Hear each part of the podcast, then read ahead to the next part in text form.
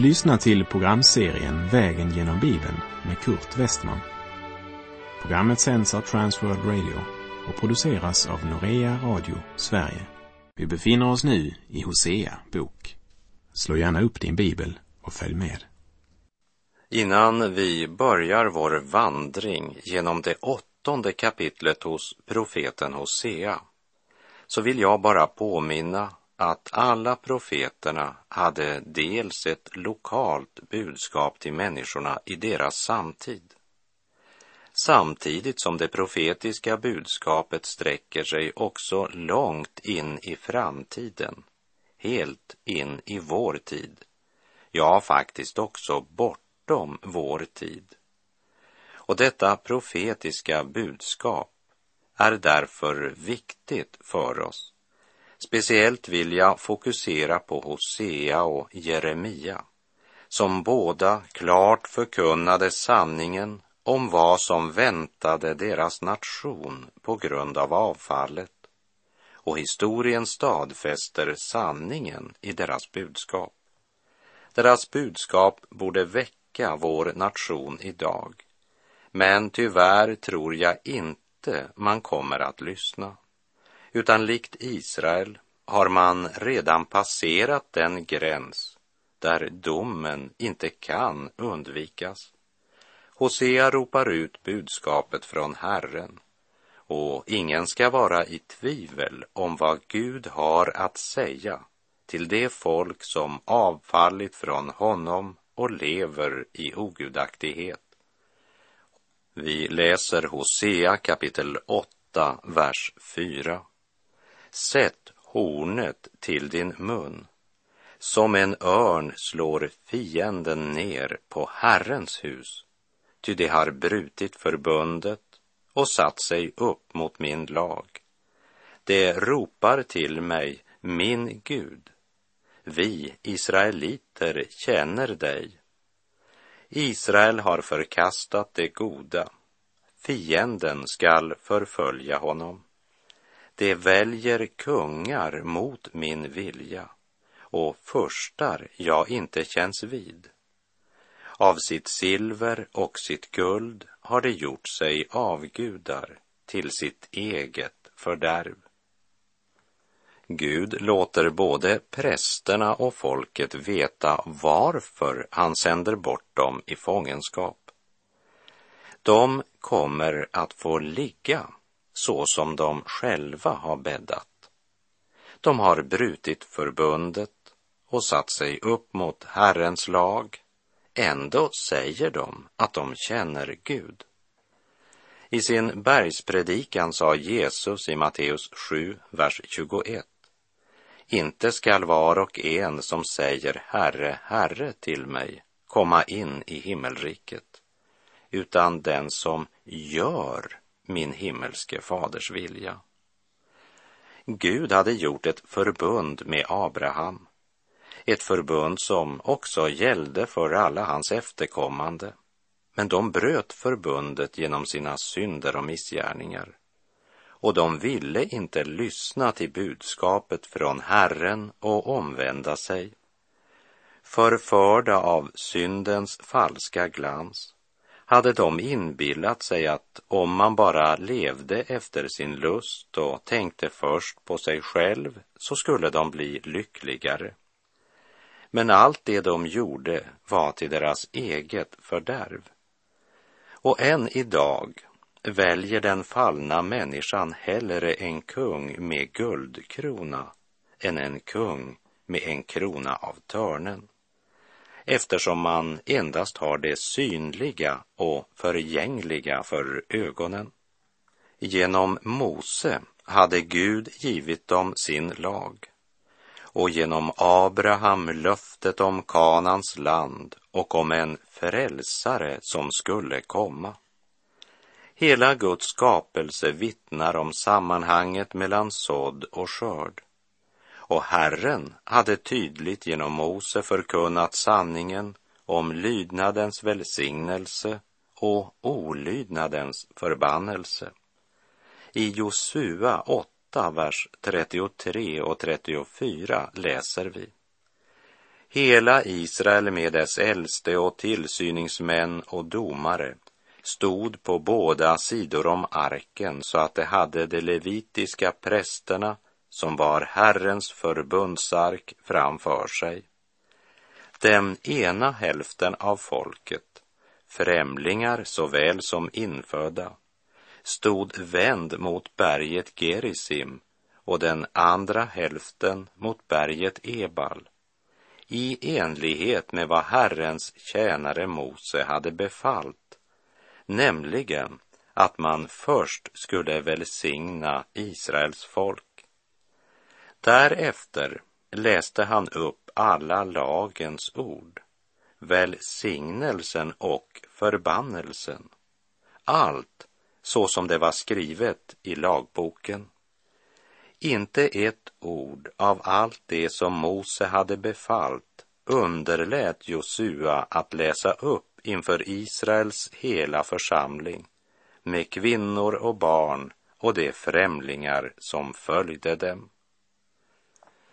Gud hade gett dem klar undervisning om vad som ledde till välsignelse och vad som förde förbannelse med sig. Men folket ville inte lyssna, ville inte lyda. De valde kungar mot Guds vilja. Gud hade sagt att Davids släkt skulle härska över Israel.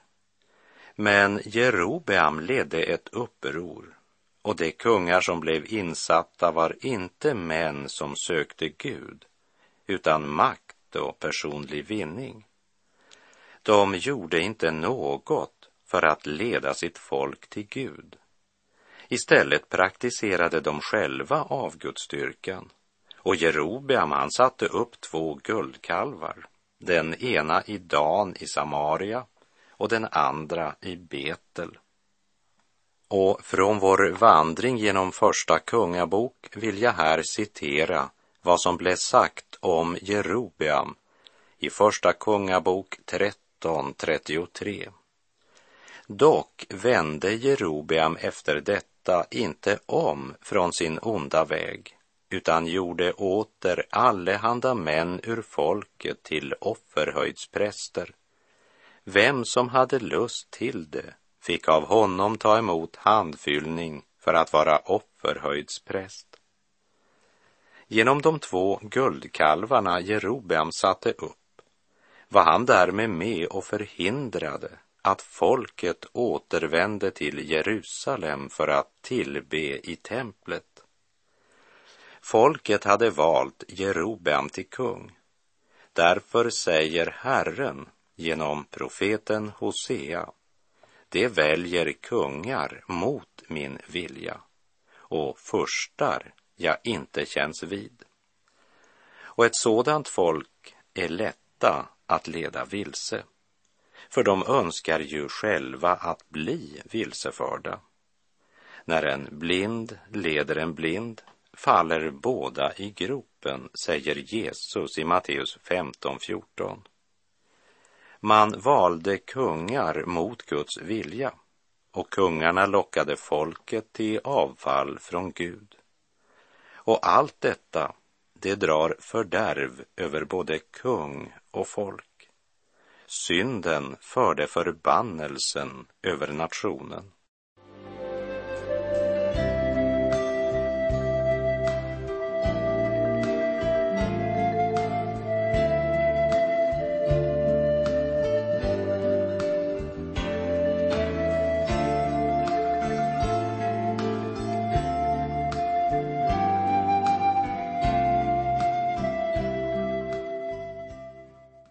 Vi läser Hosea kapitel 8, vers 5 och 6. Din kalv Samaria stinker. Min vrede är upptänd mot dem. Hur länge ska de hålla på med sin orenhet? Vad har Israel med kalven att skaffa? Det har en hantverkare gjort, den är inte en gud. Samariens kalv ska slås i stycken. Under Omri som var far till Ahab så blev Samaria huvudstad i Israel. Inte att förväxla med Samarien som efter att Assyrien hade lösryckt Galileen från Nordriket blev benämningen på Efraims och Manasse gamla landområden väster om Jordan. Efter att Omri hade gjort Samaria till huvudstad så gifte sig hans son Ahab med Isabel som var dotter till kungen i Tyrus och Sidon. Hon införde hundratals Balsprofeter till Israel. Under Isabels ledning så fick avgudadyrkan en sådan spridning att det till sist bara återstod 7000 män som inte dyrkade Bal. Och hon införde fenicisk gudsdyrkan vid Israels hov i Samaria, som Ahabs far nu hade gjort till huvudstad i Nordriket Israel. Men genom Hosea förkunnar nu Herren, din kalv Samaria stinker. Min vrede är upptänd mot dem. Och historien kan bevittna, Gud har dömt Samaria. Därför att folket vände sig bort från Herren och tillbad den kalv av guld som Jerobeam hade satt upp där.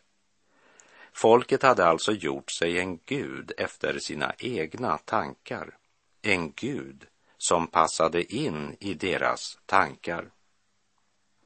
Och denna Gud som de själva format efter den gudsbild som passade deras egen tankegång kallade de för Israels Gud.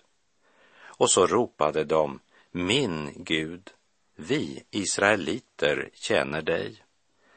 Man pratade frimodigt om Gud samtidigt som man med sin falska gudstjänst hånade honom.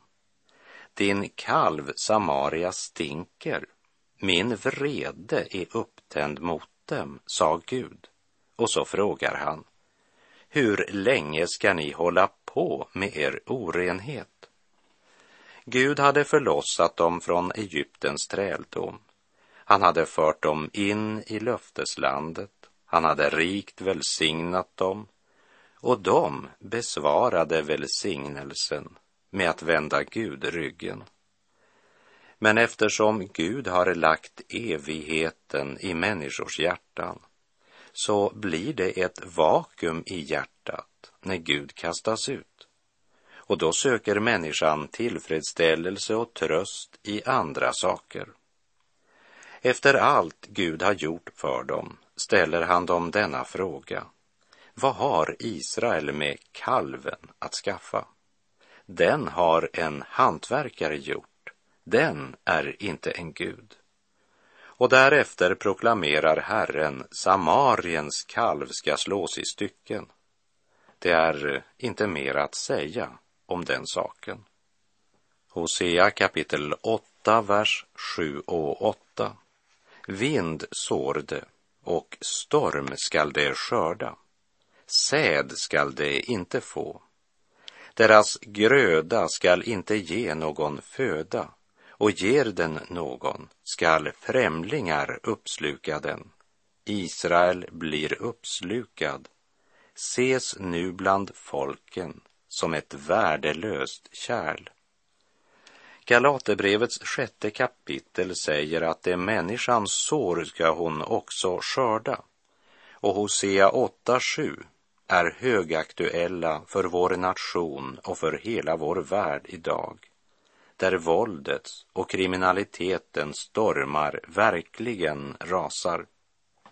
I en tid och en kultur där de flesta människor har precis samma gudsbild som den som var besatt av en oren ande i Markus första kapitel. Jag citerar Markus 1, 24. Vad har vi med dig att göra, Jesus från Nasaret? Har du kommit för att fördärva oss? Synden har förblindat dem så totalt att de tror att Kristus utgör ett hot mot deras liv medan sanningen är att Jesus är livets förutsättning. De tror att Jesus ska fördärva deras lycka. Man tror att man ska nog få det bra, bara man får vara i fred för Gud. Och den som först tar ett steg bort från Gud fortsätter lätt längre och längre bort. För när man överträtt en gräns, var ska man då dra en ny? Det är två makter som kämpar om människans själ. Antingen är människan under Guds inflytande eller också under Satans inflytande. Den ena gör människan fri. Den andra binder människan med hjälp av falska löften om frihet. Man sår vind och skördar storm.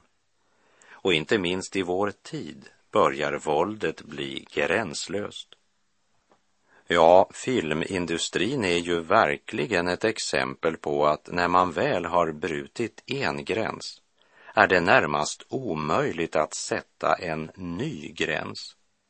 Den moderna filmens skildring av våldet är gränslöst. Man sår vind och skördar storm. Samtidigt som man vägrar inse sambandet mellan det man sår och det som idag väller fram som en storm. Ingen går trygg. I Hosea 8, vers 7 och 8 förkunnar Herren för Israel att skördetiden närmar sig. Och stormen väller fram på två olika plan. Dels hungersnöd och dels fiendehärar som angriper. Och det folk som skulle ha varit ett vittnesbörd om Gud blir bara trampat ner av hedningarna. Ni är jordens salt, sa Jesus till sina lärjungar. Men om saltet förlorar sin sälta, hur ska man då göra det salt igen? Det duger bara till att kastas ut och trampas ner av människor. Det är eh, ingenting nytt under solen. Israel ska bli uppslukat och betraktat som ett värdelöst kärl av alla hedniska nationer. Har inte dessa ord något att säga också till trons folk i det nya förbundet? Låt oss meditera över det en liten stund.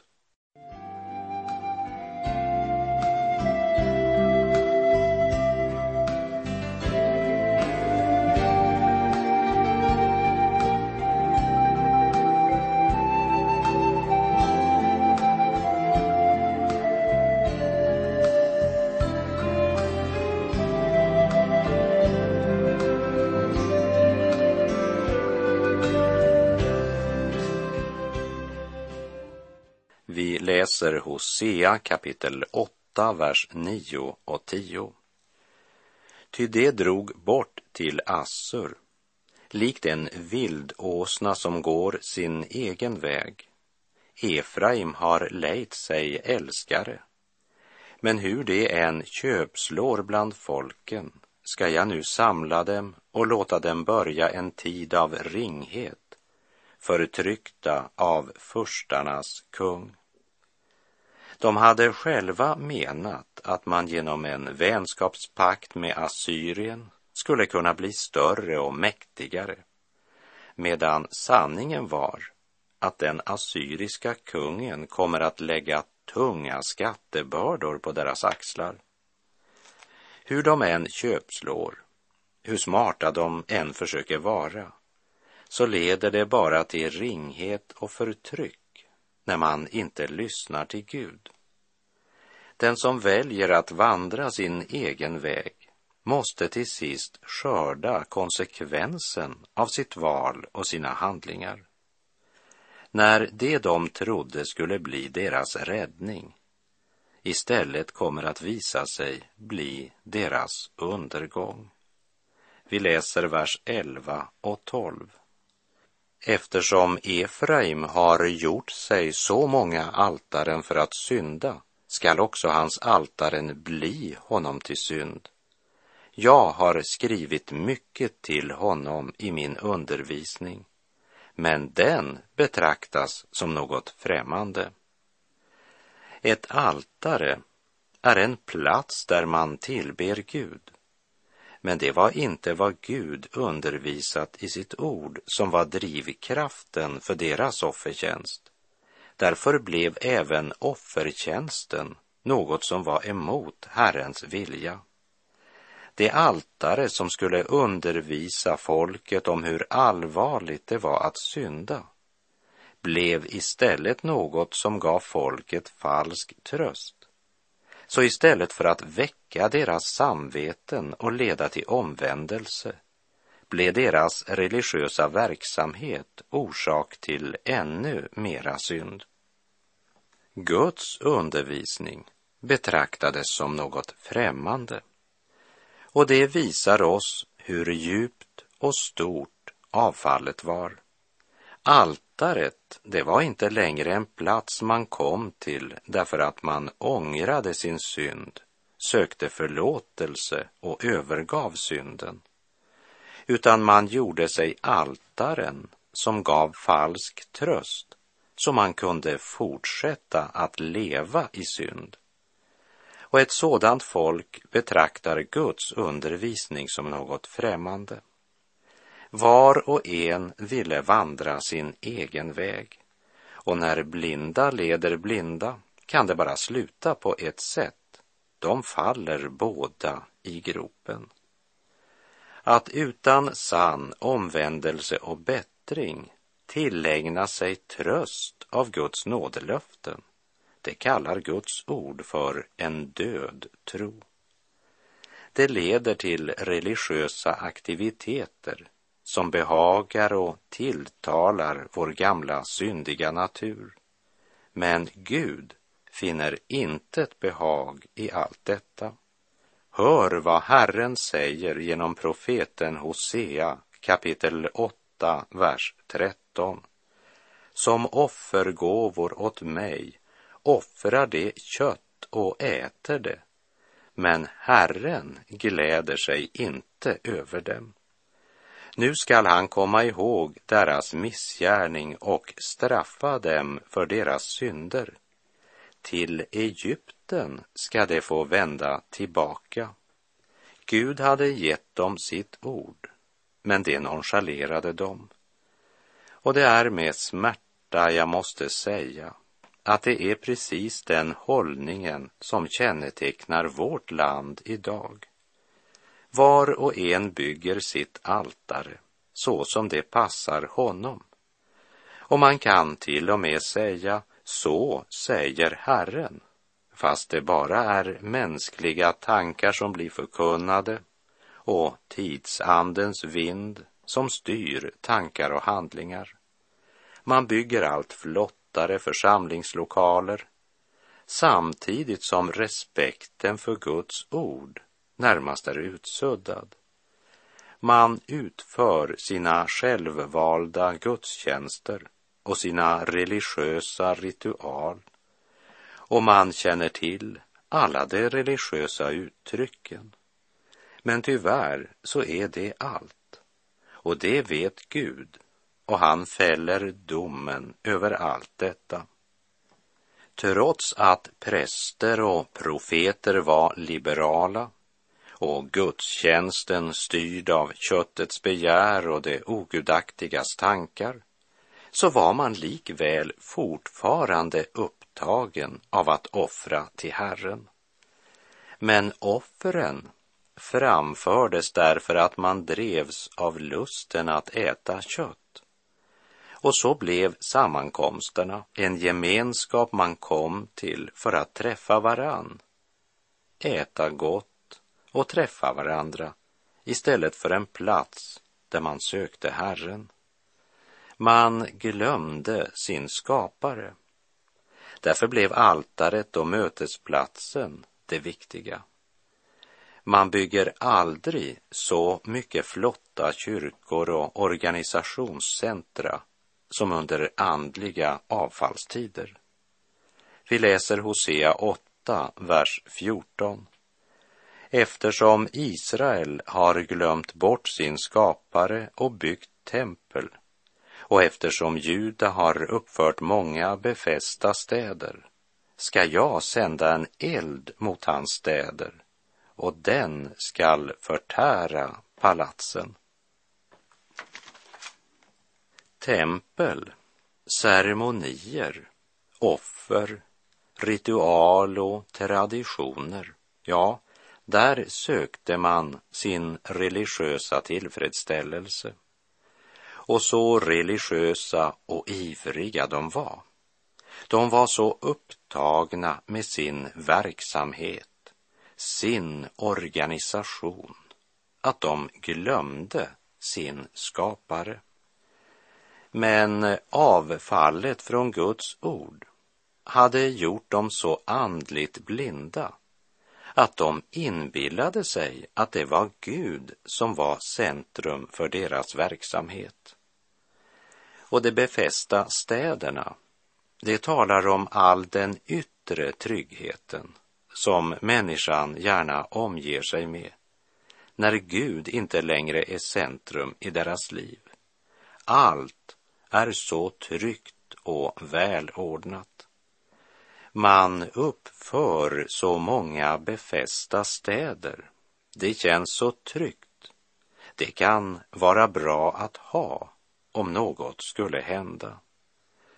Man bygger sitt tempel för religionen och de befästa städerna för att säkra sin framtid. Men det var något man glömde och det var sin skapare. Hosea kapitel 8 är som en röntgenbild av vår tid. Du har väl inte glömt din skapare? Du studerar väl dagligen Guds ord och du inrättar väl ditt liv därefter. Och med det så är vår tid ute för den här gången. Du minns väl vad Jesus sa till Marta som var så upptagen med att tjäna honom. Marta, Marta, du gör dig bekymmer och oroar dig för så mycket. Men bara ett är nödvändigt. Maria har valt den goda delen och den ska inte tas ifrån henne. Välj den goda delen, för den kommer inte att tas ifrån dig. Herren vare med dig. Må hans välsignelse vila över dig. Gud är god.